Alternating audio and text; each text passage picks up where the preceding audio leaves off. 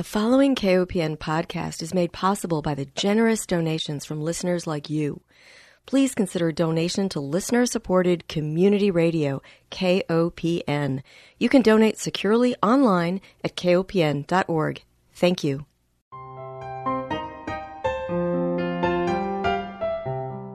Hi, welcome to Food Sleuth Radio, where we help you think beyond your plate. I'm Melinda Hamelgarn, a registered dietitian and investigative nutritionist on a mission to connect the dots between food, health, and agriculture and find food truth. And today I am delighted to welcome back one of my favorite guests, Doctor Todd Cooperman. He is president and founder and editor-in-chief at Consumer Lab dot com. Doctor Cooperman is a nationally recognized and respected researcher, writer, and speaker on consumer healthcare issues. He is a graduate of the Boston University School of Medicine. Recognizing a lack of quality standards and oversight in the U S dietary supplement industry, Doctor Cooperman founded Consumer Lab dot com in nineteen ninety-nine, where he guided it to become the leading independent evaluator of dietary supplements and nutritional products. He's joining us today to speak about the new concerning reports about lead and cadmium in chocolate. He's going to provide us with a new update on some powdered fruit and vegetable supplements, and we'll also touch on immune system protection in light of the ongoing COVID nineteen pandemic. Welcome, Doctor Cooperman. Hi, Melinda. It's really great to be back on. Thank you for having me. Always. Now, I don't know if there's any time of year when chocolate isn't in season, maybe bathing suit season, but we eat a lot of it. And in preparation for this interview, I went to some market data and I looked to see that the average American eats about twenty pounds of chocolate per year, or about three chocolate bars per week. And your recent report, as well as a sister report that Consumer Reports did, have both raised red flags about chocolate safety. What should we be most concerned about when we hear reports about chocolate being contaminated with cadmium and arsenic? So cadmium definitely occurs in chocolate, and you'll find more of it in dark chocolate. And arsenic, not so much a problem, but lead is a problem as well, a lesser problem.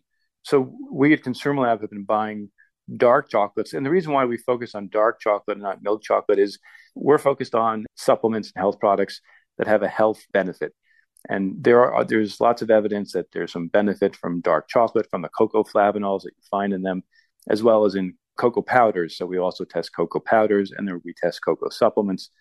This is all part of a big cocoa review that we have on Consumer Lab. So we've been testing these for several years and have been reporting on problems that we've been finding. And it just coincidentally turned out that Consumer Reports, which isn't far from us geographically, just a few miles away, put out a report just three days after we put out our latest report, and interestingly chose many of the same products that we've tested and found very similar results. But the way that they presented the information, and it was great that they put it out, and I think their, their results are accurate, but I think that the way it was presented might have concerned adults more than necessary about some of the lead being found in, in some of the dark chocolates. So first, really the uh, cadmium, which is a kidney toxin and a uh, potential carcinogen. That's really the, the biggest problem with many dark chocolates. But the amounts really vary across the products. And some have amounts that exceed limits, not only for children, but for adults established in Canada. And then some also have small amounts of lead. And, and we can talk about specific products a little bit if you'd like as well. What Consumer Reports did is they also looked at cadmium and lead, but the cutoff that they used in their reporting for lead is based on a risk of reproductive harm. So women who are pregnant or children, that's the limit that they were looking at with lead. They say no amount of lead is safe and you want to avoid lead as much as possible. But it's really in most foods that we eat it's, are going to have very small amounts of lead. And the limit that they chose, which was half a microgram per day, is not really of concern to adults other than pregnant women. So I think there's more benefit than harm from chocolates that have even lead at that level, if they have, you know, significant amount of cocoa flavanols. Consumer Reports didn't look at the flavanols, didn't look at the beneficial side of chocolate, just at the potential harm. And again, that's fine. It, it brought attention to this issue.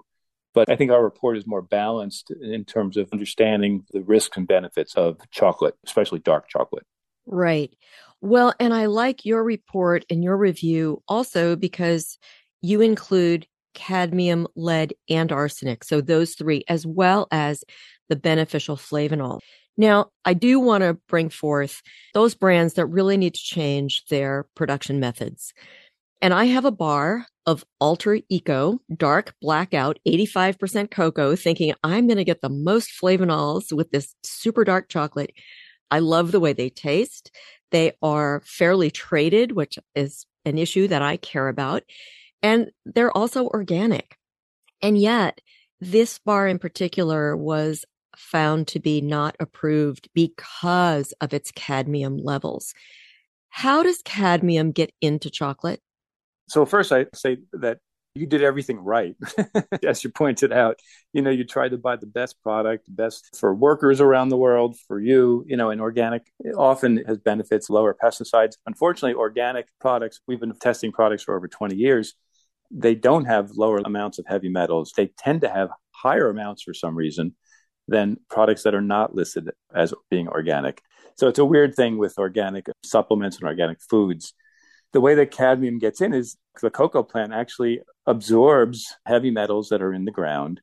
And so if there's cadmium or lead in the ground, and it could be due to volcanic sources of these metals that are in the ground, it's not from necessarily contamination, certainly of any intentional sort, or may or may not even relate to contamination during processing. So it's really selecting cocoa from regions that are of lower cadmium level. And also, if there are other beneficial metals in the soil, I believe the same mechanism is used by the plants to absorb metals. If there's a higher amount of so iron or something else in the soil, that may reduce the uptake of the, the heavy metals like cadmium. So it's coming from the environment, from the soil in which it's being grown. It really is a problem with cocoa, cocoa powders. We've been reporting on problems with cocoa powders for years, and it really hasn't gotten much attention. But limits have been set on cadmium in Canada, in Europe, but there's no limit in the U S. And in terms of the U S, the federal government, in terms of lead, does have a limit, which they establish really for children who eat candy, especially chocolate. And that limit is zero point one micrograms per gram. None of the products that we tested exceeded the federal limit for lead, which again is why I think the Consumer Reports presentation of their data may lead people to think that these products are, are really more dangerous than they might think. And there was even a settlement in California, which is the only state to have a limit on cadmium and lead in products. And that was brought by uh, the chocolate companies. And, and they basically agreed that the limit was not practical for dark chocolates. And they actually allow a higher amount of lead in dark chocolate now in California than the limit that Consumer Reports used in their reporting. So again, if you're a kid or a woman who might be getting pregnant or pregnant, I would definitely limit your intake of dark chocolates and cocoa. If you have it once or twice a week, it's fine. These limits are really based on daily exposure over a number of years. So if you eat that dark chocolate occasionally, I really wouldn't be worried about it. Okay. I thought it was interesting how these contaminants get into foods.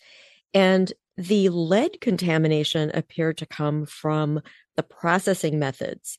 So it's good to know that there are places that are paying attention. I know California does have much better safety standards with regard to many toxicants in the food system than the rest of the country. So I was also interested to look at the E U because they do have a limit on cadmium, whereas you say the U S has none.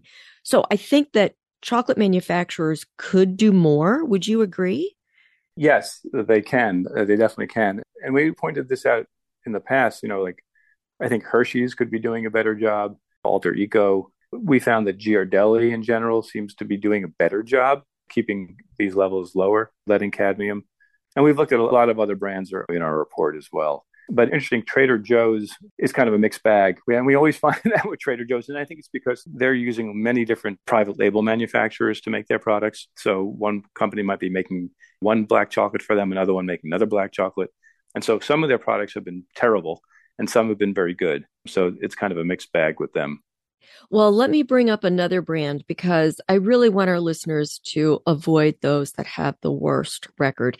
And of course, the Alter Eco Deep Dark Blackout. And I'm going to contact the manufacturer and just let them know that I love your chocolate, but I can't eat it anymore because I really don't want to get high levels of cadmium in my diet, and certainly not in children.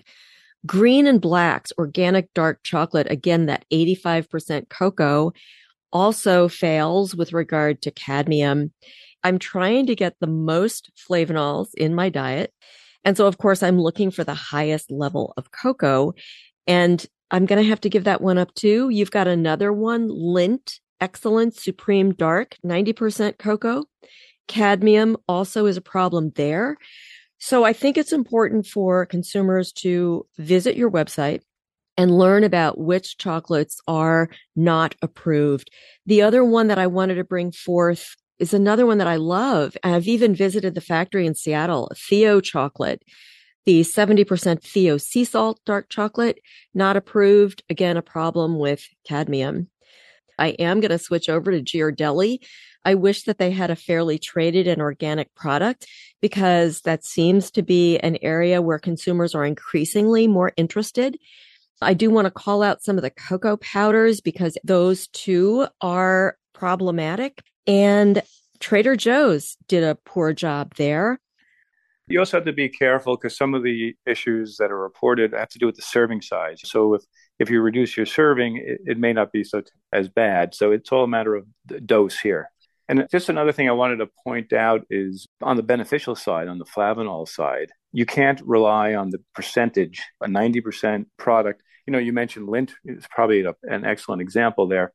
What was it? A ninety percent Lindt, ninety percent cocoa or cacao. It's really interchangeable. Doesn't really mean it has more flavanols than a, a seventy percent product or seventy-two percent product. Sometimes. And that's because of the way that companies come up with that number. It includes the amount of cocoa butter that's in a product, which has no flavanols. That's kind of the white part, you know, white chocolate's made with cocoa butter. And so if there's a lot of cocoa butter in a product, which will make it, you know, a little more fatty, maybe more tasty, it will actually, it also will have a lower amount of flavanols. Also, if a product is Dutched or alkalized, which may, gives it a darker color and a smoother flavor, that reduces flavanols.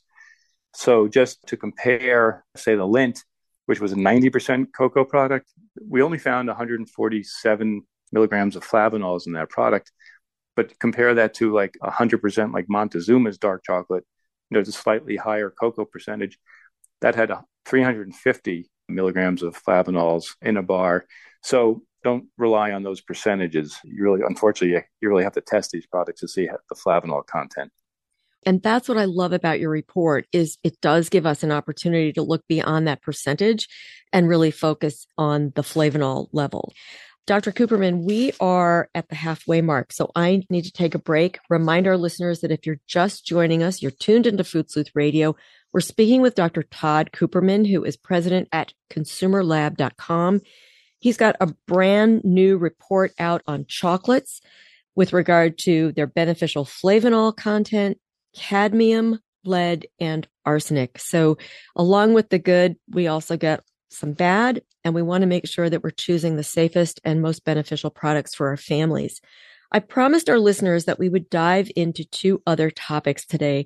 One recent report that you did on fruit and vegetable powder supplements, and the other discussing how do we boost our immune system with regard to all kinds of respiratory illnesses that are going around, as well as the ongoing COVID nineteen pandemic. Now, you do many reviews, and I so appreciate them, because dietary supplements are not regulated the way food is in our country. Mm-hmm. And you recently looked at fruit and vegetable powders, and I have had a bone to pick about these for decades, because how do you compare eating whole food to dehydrating a food, making it a powder and sticking it in a capsule and then putting it in a plastic container and charging a lot for it? Make sense of this for me. Yeah, well, your instincts are completely right. So we have over ninety thousand subscribers, and they're constantly asking us, could you test this or that? And I guess sometimes it's driven by what's being promoted on uh, infomercials even. So people began asking us about Balance of Nature, which makes a, a fruits and a veggies, two different capsules sold together. And then there are many others. There's Root two, forty-two fruits and veggies, Juice Plus. There are a lot of other fruits and veggies products. And some of these are being promoted as, as a substitute for eating fruits and veggies, or gives you, you know, all that you'd get from eating fruits and vegetables.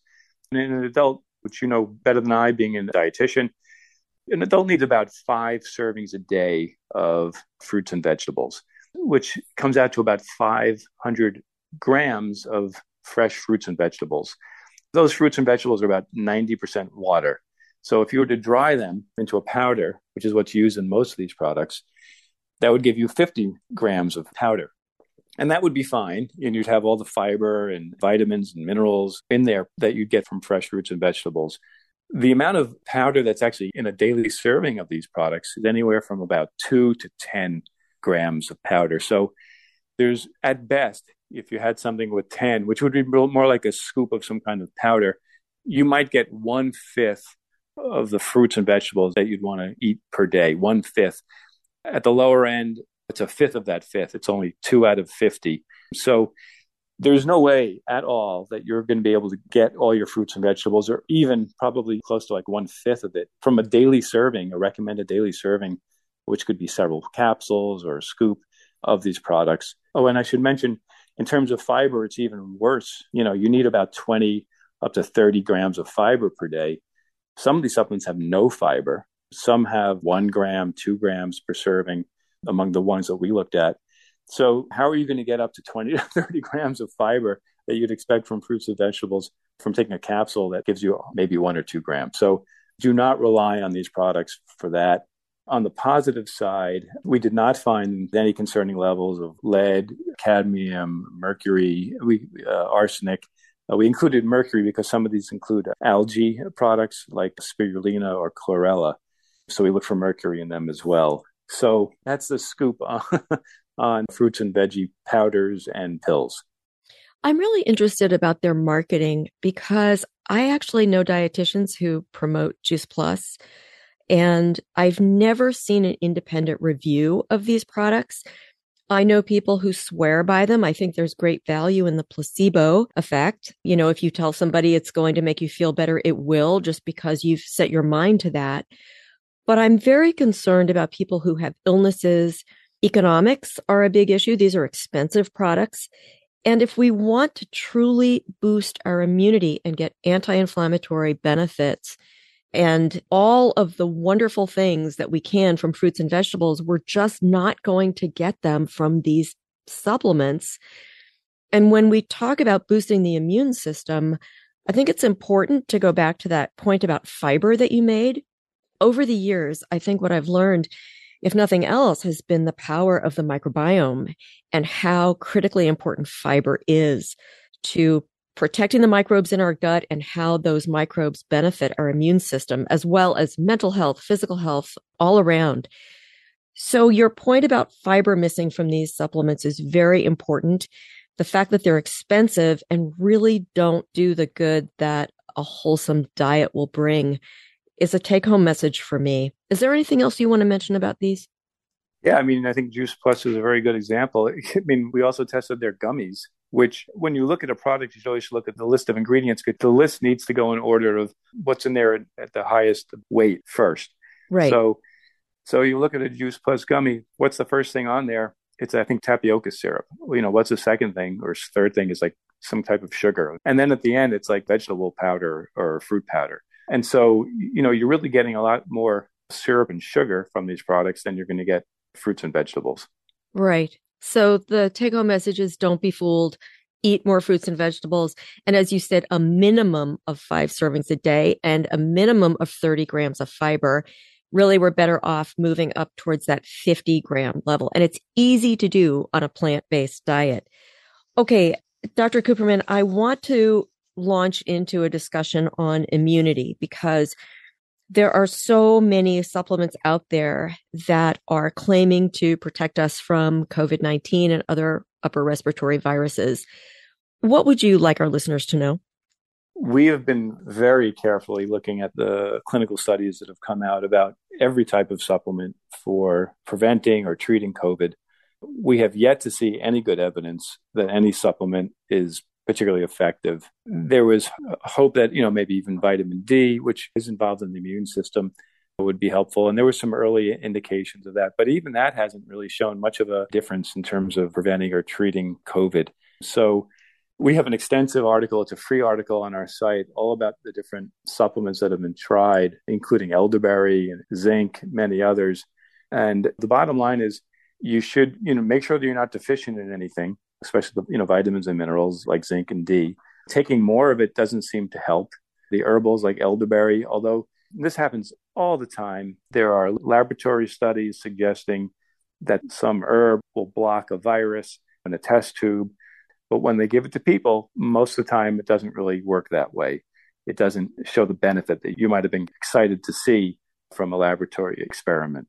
Right. Um, so obviously, all the other good things, you know, get good sleep, wear a mask when you're around people who might be infected, distance, you know, all the common sense things that we know work, I think are, are much more important than than supplementing unless you're deficient in something. Right. And in the third paragraph of this report, getting adequate sleep and exercise and eating a healthful diet that includes adequate but not excessive intakes of essential nutrients is really key to staying healthy. And even if we just look at sleep, we know that Americans really struggle with not shorting themselves on sleep, and it's undervalued. I know that you have looked at masks also on Consumer Lab dot com. There is a proportion of the population that don't believe that masks are effective. And I think we should talk about that because this is a respiratory virus. It is airborne. What do you want our listeners to know about mask wearing? Yeah, it's a common question. And, and I don't know where this kind of rumor has come up that a virus is too small to be caught by a mask. But I think what people don't appreciate is that these masks, so the virus, people will say, is about zero point three microns, and the distance between fibers in a mask is like zero point nine. And that is actually, it's probably true. But the reason why masks work is that, first, it's not just a, a grid work of fibers. It's a mesh of irregularly spaced fibers that are electrostatically charged so that they attract particles as well. So if you imagine like trying to go through a jungle of trees, which is like a, a virus trying to get through a mask, if it were a, like a sentient being and it had eyes and it could see where it was going, it might be able to maneuver around all these fibers. But it's really more like you being blindfolded and trying to, and, and I say, run, I want to see if you can get through this dense forest right now. You know, you're going to hit a tree and you're going to get, you're going to get knocked down. And that's why when they test these using particles that are only zero point three microns, only the N ninety-fives or the K N ninety-fives, it means they block ninety-five percent of the viruses going through them, with ninety-five percent of the particles that are zero point three microns going through them. So it's a fallacious argument. And I've heard it even from a relative who said to me, oh, masks don't work, things can get through it. It's not true. I think people need to recognize that, and that they can't do a clinical study with people wearing masks or not. It's not ethical. But all of the other studies that have looked at populations wearing masks or not masks have all shown benefit from wearing masks. So I think a mask is a lot cheaper for a dollar or so and a lot more effective than trying to take supplements other than just trying to prevent a deficiency. Yeah. I want to bring forth a couple of other points from your exhaustive review of COVID nineteen and supplements. You talk about probiotics. That goes back to our discussion about the microbiome and keeping our guts healthy with the right bacterial mix. Do you find that probiotics have been helpful in reducing risk of getting COVID nineteen? No, we have not found any supplement to really help reduce the risk in any kind of significant clinical study. And we've done, as you said, we've, we've been testing probiotics for years. Really, the best evidence for probiotics is when you're taking an antibiotic. It may reduce the chance of uh, antibiotic-associated diarrhea. The probiotics, they don't even last when you take them. And it's not like when you say, oh, it's going to repopulate your gut. They only last for like a week. You know, and then they're gone again. The only way to really change your gut is by eating foods that have the right fibers and other nutrients that will support a healthy biome in your gut, as you said. So that's my take on, on probiotics. It, although, again, we've tested all kinds of probiotics. We have all best picks and all that for different purposes. But but for COVID, I, I wouldn't rely on a, a probiotic. All right. Another feature of COVID nineteen is smell and taste loss. And you have done some research looking at omega three fatty acids. Perhaps they have some benefit for those who have lost smell and taste? That was tried as well, and there were some early research suggesting a potential benefit, but I don't believe that that has panned out either. There's no downside to taking omega threes unless it, you're taking very large amounts where it can actually have a blood thinning effect. So I think it, it's been tried. There was a little evidence, but I don't think it's really been proven with omega threes. But again, it's a safe thing to be trying if you want to. Well, it's under the category of it can't hurt unless, uh-huh. as you say, you're taking large amounts.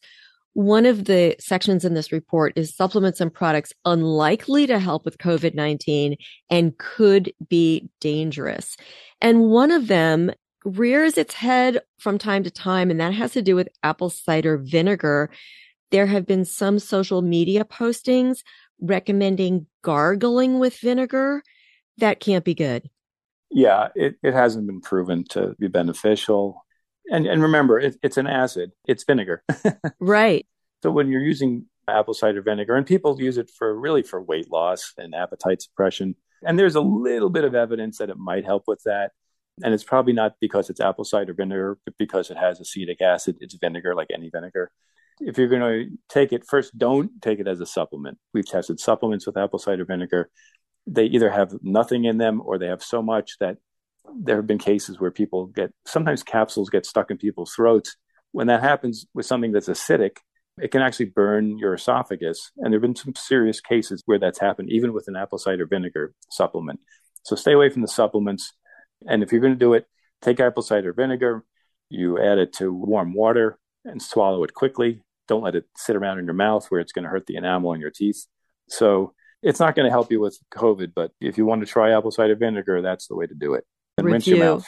Yeah. Right. And you've got a review of those products, which is also very helpful. Doctor Cooperman, we're out of time, but I want to give you just a minute to leave our listeners with any message.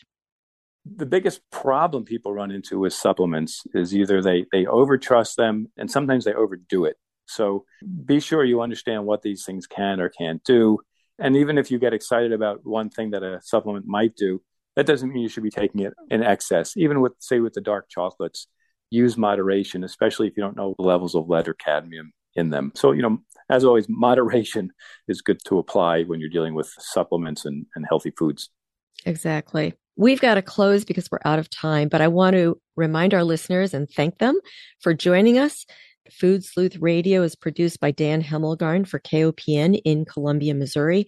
But most of all, I want to thank my guest, Doctor Todd Cooperman, President, Founder, and Editor-in-Chief at Consumer Lab dot com.